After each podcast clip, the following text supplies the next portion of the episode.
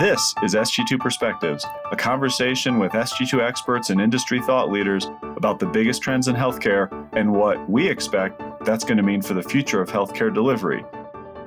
Ask yourself this fundamental question What type of business are we really in as healthcare providers? As leaders of health systems or hospitals, are we in the health and wellness business? Are we in the sickness business? Or are we in the care coordination business? And I would submit to you that we're in the care coordination business. Hello, and welcome to SG2 Perspectives. I am your host, Kelly Richard.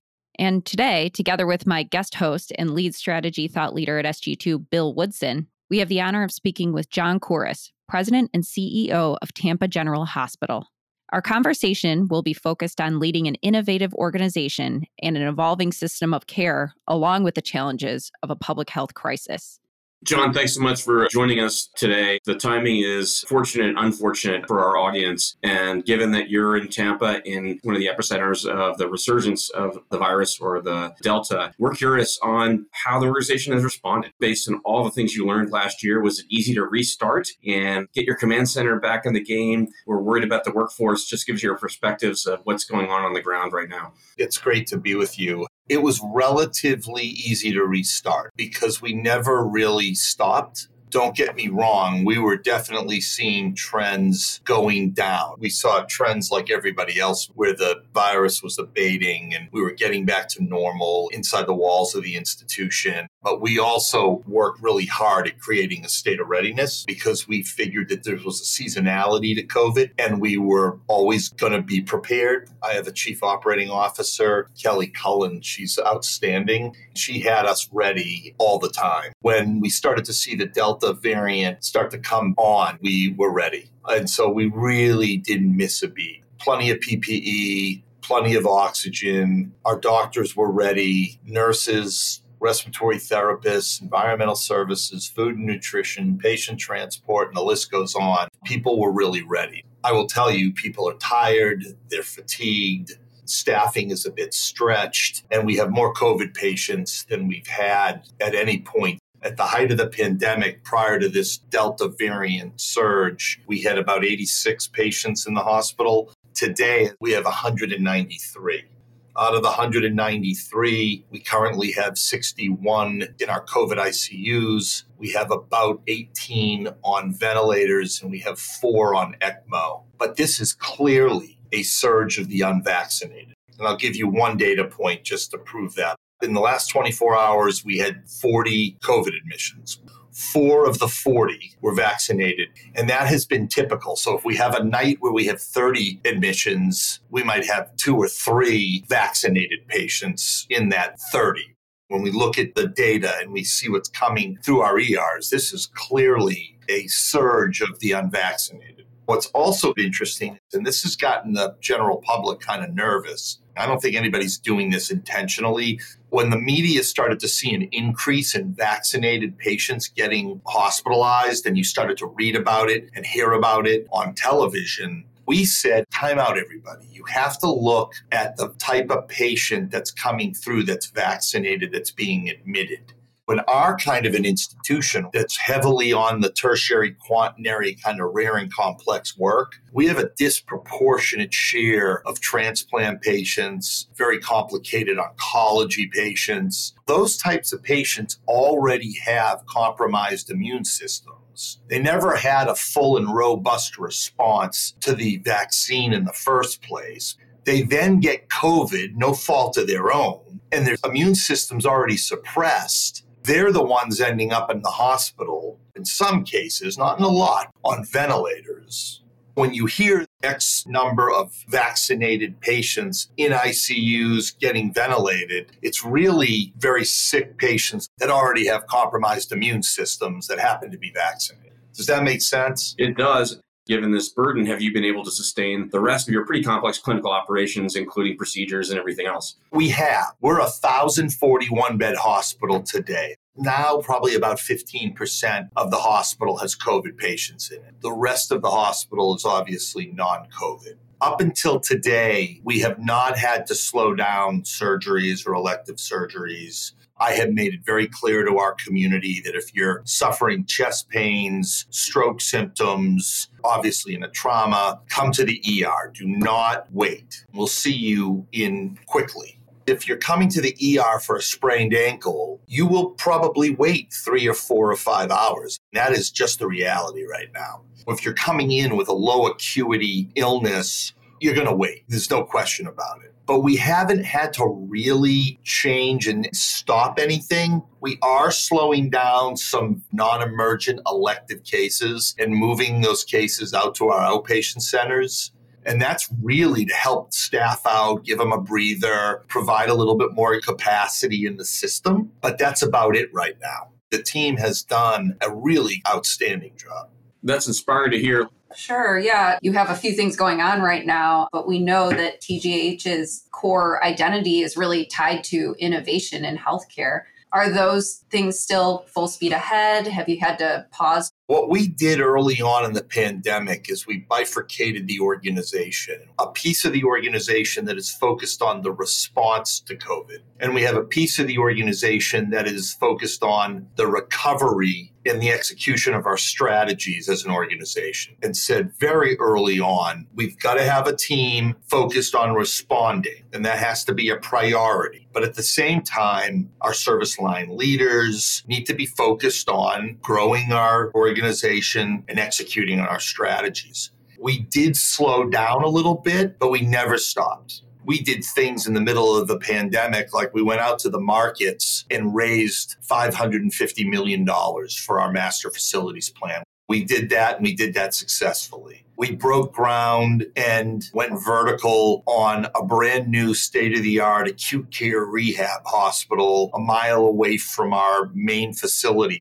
Our main facility sits on 25 acres in the city, about 3 million square feet. It's a big, big campus we continued to execute on our urgent care strategies, and we've been opening up our urgent care centers, primary care offices. We continue to buy and to consolidate the freestanding medical imaging market we have 18 freestanding imaging centers today. We just bought an additional two. We just created a de novo one, a new one. So we'll be up to 21 centers. We're building, but we're being very thoughtful, very strategic We've pumped the brakes a little bit, but we're continuing to execute on our strategies. So, innovation, to your question, it's very much about who we are, and we haven't stopped. And quite frankly, it's how we responded in part to COVID we were very innovative. I'll give you an example. And our governor was here last week promoting it with us, thankfully, the Regeneron antibody therapy. We were working with Regeneron and Eli Lilly, and we were doing research on monoclonal antibody therapy back before President Trump made it famous.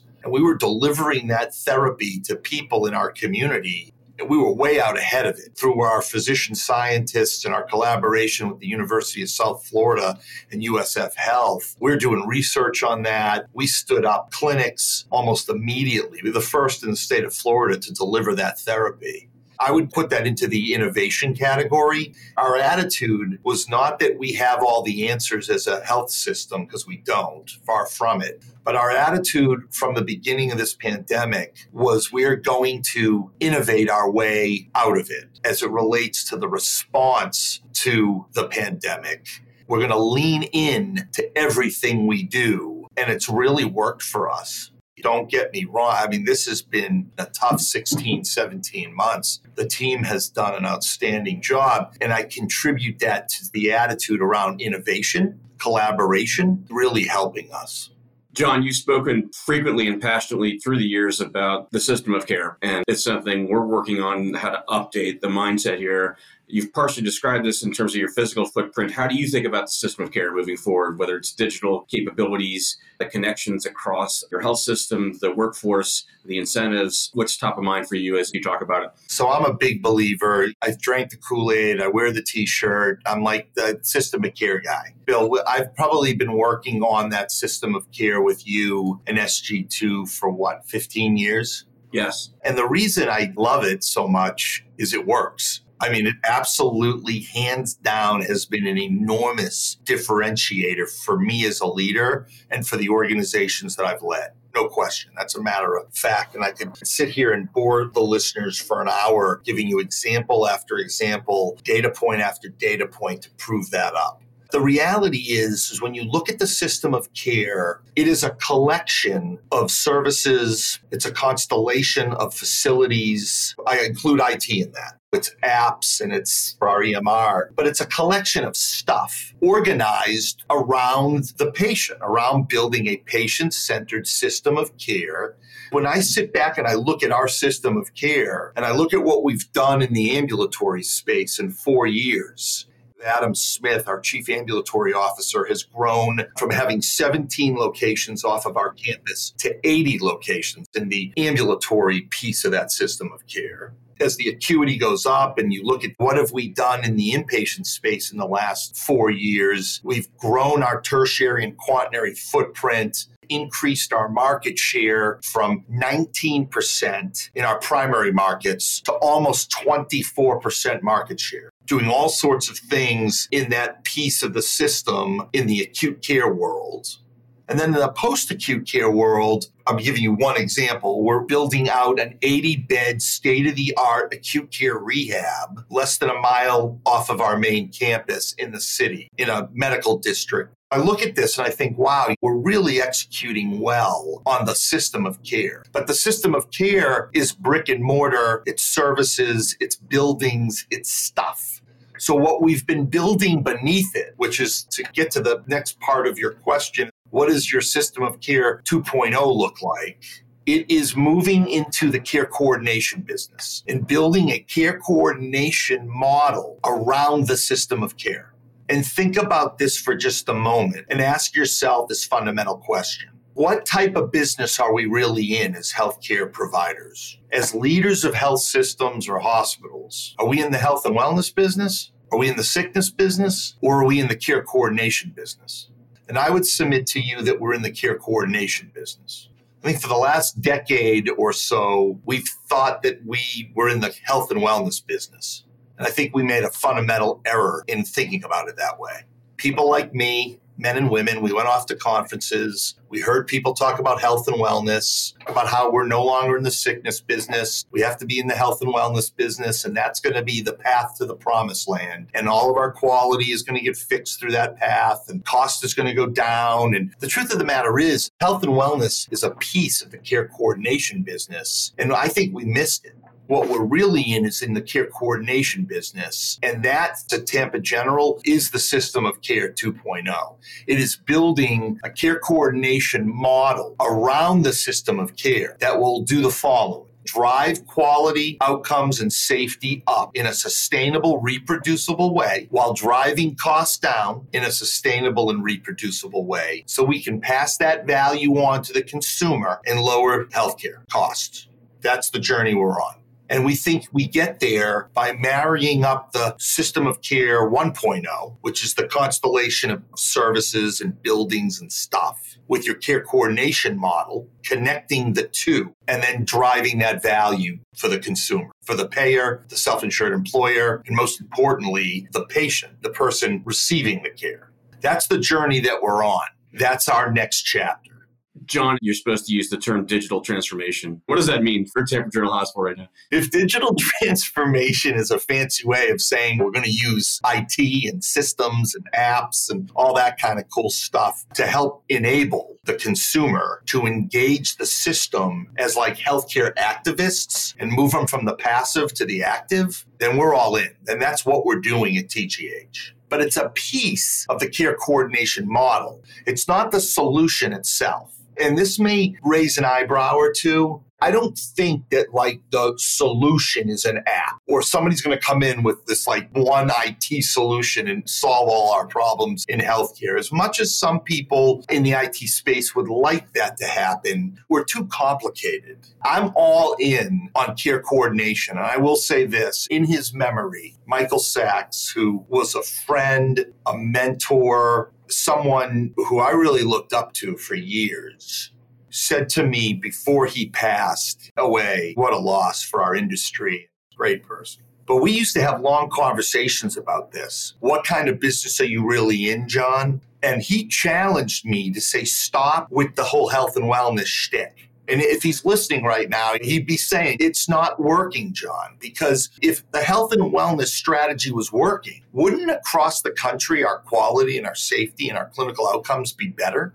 Wouldn't the cost of healthcare be more competitive? Wouldn't we be passing that on to the consumer by now? And we're not doing any of that as a country there are pockets of great examples around the country of people doing spectacular work. And I learn from those health systems every day. But when we look at the work sort of in its totality, the industry is not moving in the direction that we should be moving in. And we as a country have been looking at health and wellness, the social determinants of health, all of these things that are sort of in vogue Personally, I think Michael was absolutely right. I saw the light before he unfortunately passed away. He had totally convinced me that we are in the care coordination business. And whatever health system figures that out and can execute on that and can scale to that will be wildly successful. It is transformative. That's the system of care 2.0, and I would submit to you maybe even 3.0 as we evolve this. That's the future of the system of care. John, you and your team come out of the last 18 months as different leaders. How do you reflect on how you lead a health system now, moving forward, versus ways you might have done it previously? We're battle weary, but battle tested. And I would say that that goes across the entire industry, across the whole country. I have never been more proud of my team and the people that I call colleagues and team members. But I also have never been more proud of the men and women and the executives across the country whether it's through the Vizient networks that I have with all the other academic medical centers where we have shared information throughout the entire pandemic, whether it's sharing information through the Florida Hospital Association or the Florida Safety Net Hospital Association. I've never been more proud of the men and women that make up the leadership of those institutions. I have seen and participated in and watched people do incredible things. The resiliency of the industry, the resiliency of the people in the industry is absolutely outstanding. I have been blown away by that. It's been wonderful to watch. What I've learned, and I haven't had a chance to reflect as much as I'd like to because we're still in it, I've learned that my team can handle a lot. I've learned that they have a huge bandwidth for work I've got a team of people that basically haven't taken a break for 16 or 17 months now. Don't forget, healthcare is unique. We're an industry that has to care for these people that have COVID, but we're also an industry and a business that thousands of businesses rely on in our own communities. I've got small businesses and medium sized businesses and fairly large businesses that rely on Tampa General to operate efficiently and effectively and remain financially solvent because all these businesses in my community do business with us. I have to operate as a business in the community to help safeguard the economic prosperity of the community while at the same time care for thousands of COVID patients it's kind of a weird place to be if you just sit back and you think about that. What I've learned is the team is resilient, my team is focused, my team is extremely disciplined. One of the things we promised ourselves is we'd work really hard at making decisions and interacting with each other using the frontal lobe and not the limbic system. It's easy to react on emotion. You want to make decisions using your frontal lobe. And as funny as that might sound, it's hard to do. You're kind of in the fog of war a lot of pressure. These teams are working seven days a week. My COO, she has not stopped for 17 months you build in balance, you build in days, you build in mental health days. Don't get me wrong, but you know what I'm talking about. And she's a microcosm of what's been happening around the country. We're not anything special. Everybody's doing this. So I've learned that my team is even tougher than I thought they were. And I thought very highly of my team prior to this pandemic. They're kind of like godlike to me now because I've watched them in action for literally 17 months.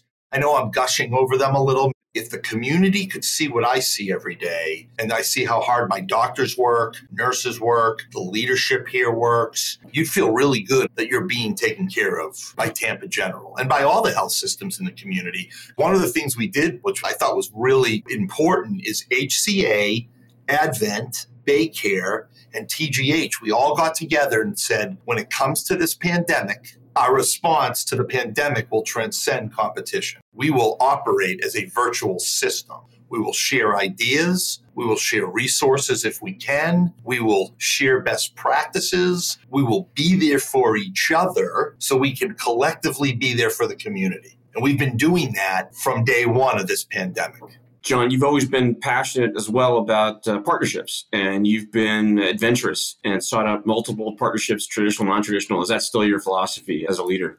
Yeah, absolutely. Partnerships are a wonderful thing because you can't be great at everything. That's impossible. When I was 34, I thought you could be great at everything. But at 54, I've learned you can't be great at everything. You just can't. And there are people out there that do things better than you. So we have all sorts of unique partnerships. We have a partnership with our radiologists in our imaging centers. We have a partnership with physicians on our urgent care centers. We partnered with Kindred to do our acute care rehab hospital. We're a couple of months away from announcing a joint venture with a home health agency in our market. We've recently partnered with Sheba Medical Center in Israel to cross pollinate intellectual capital and share best practices and move our doctors back and forth from Israel to Florida and vice versa. That will become a lot easier when we can get past this COVID craziness.